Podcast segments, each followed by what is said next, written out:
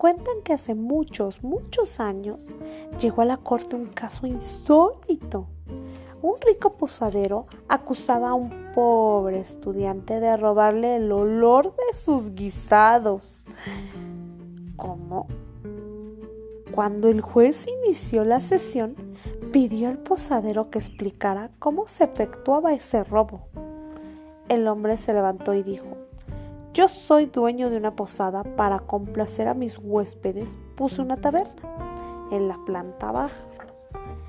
Día con día me esmero en cocinar deliciosos guisados e invierto mucho tiempo y dinero para comprar las mejores frutas, verduras, aceites, carnes, arroz y trigo para mis platillos. Yummy, yummy.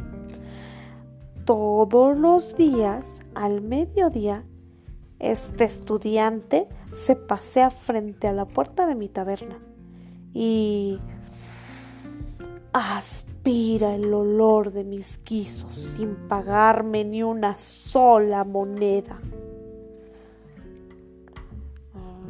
¿Es cierto lo que cuenta el posadero? preguntó el juez al joven. Sí, contestó.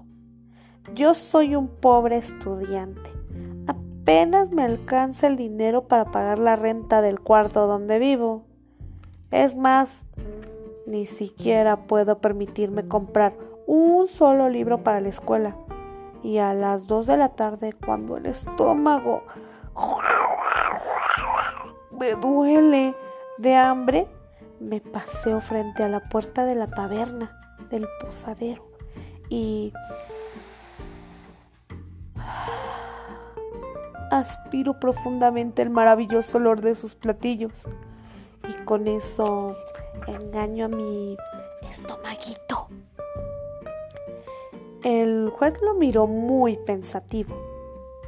Sí, miró muy pensativo al estudiante. ¿Tienes algunas monedas?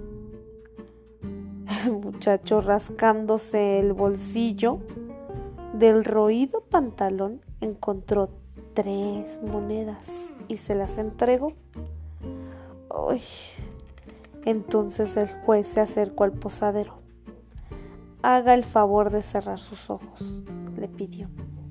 Y enseguida tomando las tres monedas entre sus manos, las hizo sonar muy cerca del oído del posadero. ¿Escucha el tintineo de estas monedas? Sí, señor.